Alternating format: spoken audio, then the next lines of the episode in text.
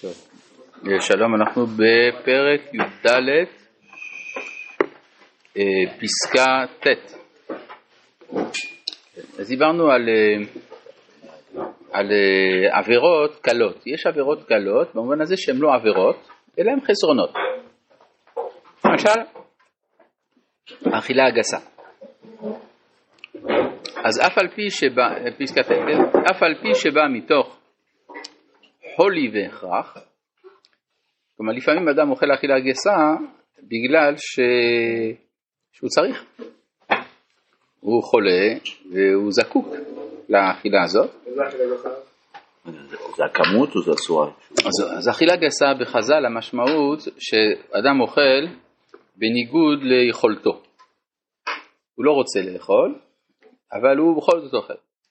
כי הכילו אותו, אני יודע מה. אבל במובן המודרני אכילה גסה, אדם אוכל הרבה.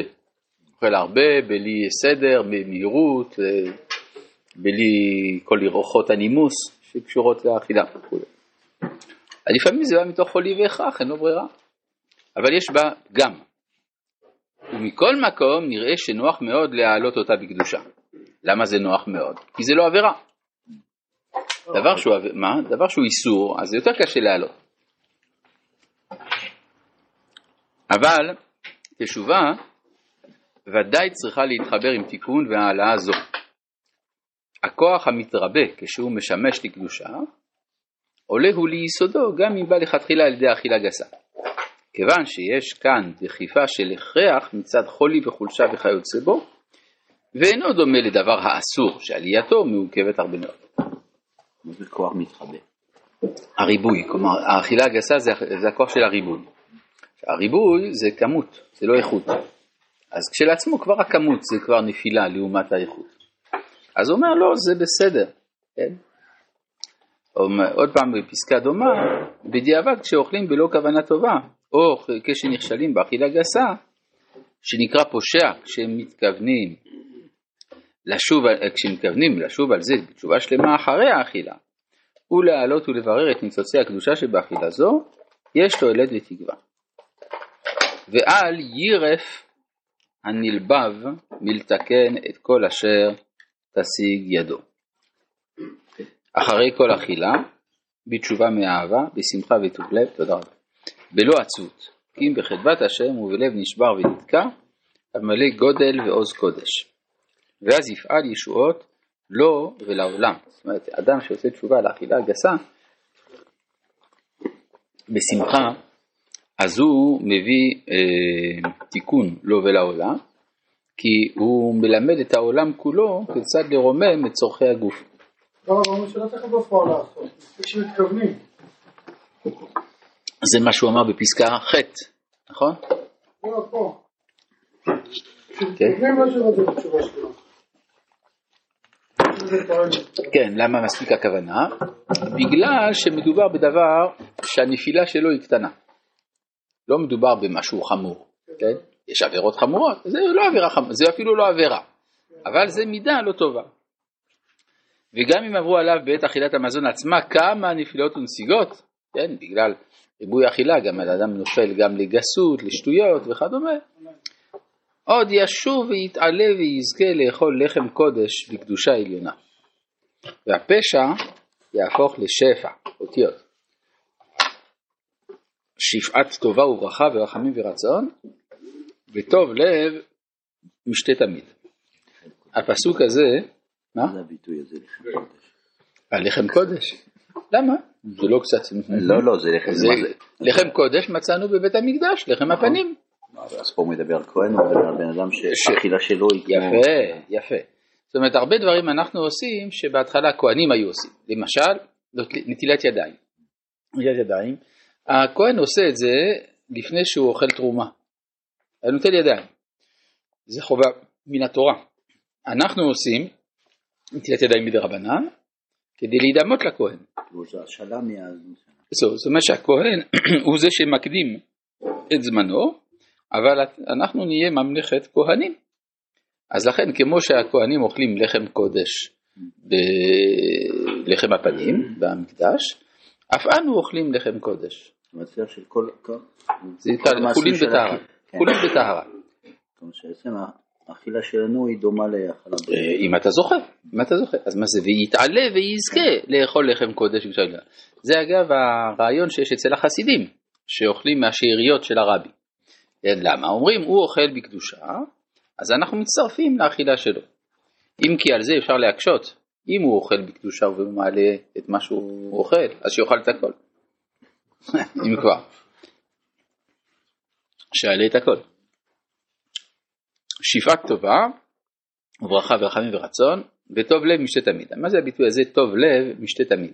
זה שאדם יש לו לב טוב, כלומר שהוא טוב, טוב לו על הלב, זה כמו שהוא במשתה כל הזמן. זה הפשט של הפסוק, כן? טוב לב זה משתה תמיד. אבל uh, הפסוק הזה מובא כאן, גם הרב צודה מעיר על כך, שזה מובא בסוף השולחן ערוך, אורח חיים, בסוף הלכות פורים. שם על uh, המשתה, כן, שכתוב, וטוב לב משתה תמיד. הוא רצה לסיים הרמה בדבר טוב, זה הרמה שם. כשרצה לסיים בדבר טוב, אז הוא כתב את זה. אז מה זה אומר? שהמסקנה של כל השולחן ערוך אורח חיים זה בסוף קדושת האכילה. אז נטילת ידיים, מפה למדנו כן? שזה בעצם אה, כמו לא, לא סימבולי, אבל זה ממש אה, לא מדאורייתא. נטילת ידיים, אז זו שאנחנו עושים היא לא דאורייתא, לא. אז זאת אומרת, אם לפעמים אדם אין לו מים, אה, הוא יכול עדיין לאכול לחם. אז אה, יעטוף את ידיו במפה. שהעיקר שידם יהיו נקיות. זה עיקר העניין. לא כן. כן. אם כי יש ערך גדול, מספרים על, אה, היה פעם יהודי שיצא למלחמה בקוריאה. היה את המלחמה של האמריקאים. מלחמת קוריאה, כן. אז הוא הלך לרבי מלובביץ' לפני שהוא יצא למלחמה, הרבי אמר לו תקפיד על נטיית ידיים. ופעם אחת היה צריך, אה, לא, לא היו מים, הוא היה צריך ללכת מקום רחוק ממקום, מהמקום שכל החיילים אכלו כדי ליטול ידיים. הלך, חזר, פצצה הרגה את כולם והוא ניצל, כן, כי הוא לא היה שם. לא לזלזל, זה טוב ליטול ידיים. שמעתי מקרה דומה. שמעתי על מקרה. דומה, על מקרה דומה, על יהודי מרוסיה שהיה במלחמת רוסיה באפגניסטן. הלך ליטול ידיים, מקום רחוק, בא נחש ועמד מולו. עכשיו, כשנחש עומד כדי לתקוף אדם צריך לא לזוז. אז הוא לא זז. לקח איזה זמן, בסוף הנחש הלך, הוא חזר לחברים, כולם היו הרוגים. כן. ו- אז כדאי להקפיד על זה. הרב פה החשיבות על, על חטא האכילה הגסה או המחשבה הפסולה או הנמוכה כאוכל. כן. זה נראה שיש פה משהו עוד מעבר אפילו, זה לא סתם עבירה או קלקול. אה, נכון. זה מאוד מאוד משמעותי לצדיק, לצדיקים עליונים, בגלל שהם עסוקים, התיקון שלהם זה לתקן את חטא הדם הראשון. מה זה חטא הדם הראשון? זה חטא באכילה. מה זה חטא באכילה? אכילה הכוונה הפנמה, אתה מכניס משהו מבחוץ אל הפנים. אז בעצם זאת המשימה של האדם בעולם, כן? מכל עץ הגן אכול תאכל, לרומם את כל העולם למדרגה שלו. אם הוא אוכל אכילה גסה, הוא עשה את ההפך ממגמת המציאות. לכן במובן הזה החטא של האכילה הגסה זה החטא היותר איום עבור הצדיקים. מה? לב טוב? מרגיש, כן, שמח. שמח וטוב לב, כן, ויצא להבדיל, כן, המן ביום ההוא שמח וטוב לב.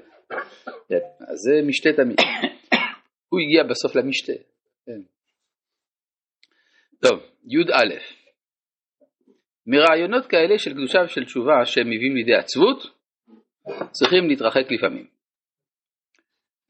איך אפשר? אני הרי רוצה לעשות תשובה על העבירות, ברור שזה עושה אותי עצוב. עצוב. סתם תשובה מעציבה את האדם במידה מסוימת, כי זה מזכיר לו את העבירות שלו. אבל לפעמים צריך להתרחק, כלומר לא לעשות את זה מיד. למה? כי יסוד השמחה הקשורה בעומק הקודש הוא גדול מכל תוכן של קדושה ושל תשובה אחרת.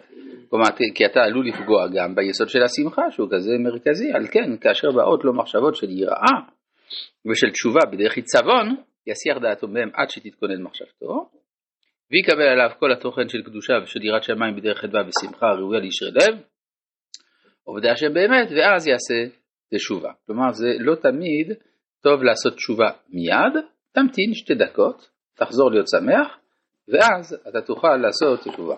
רבי חנניה בן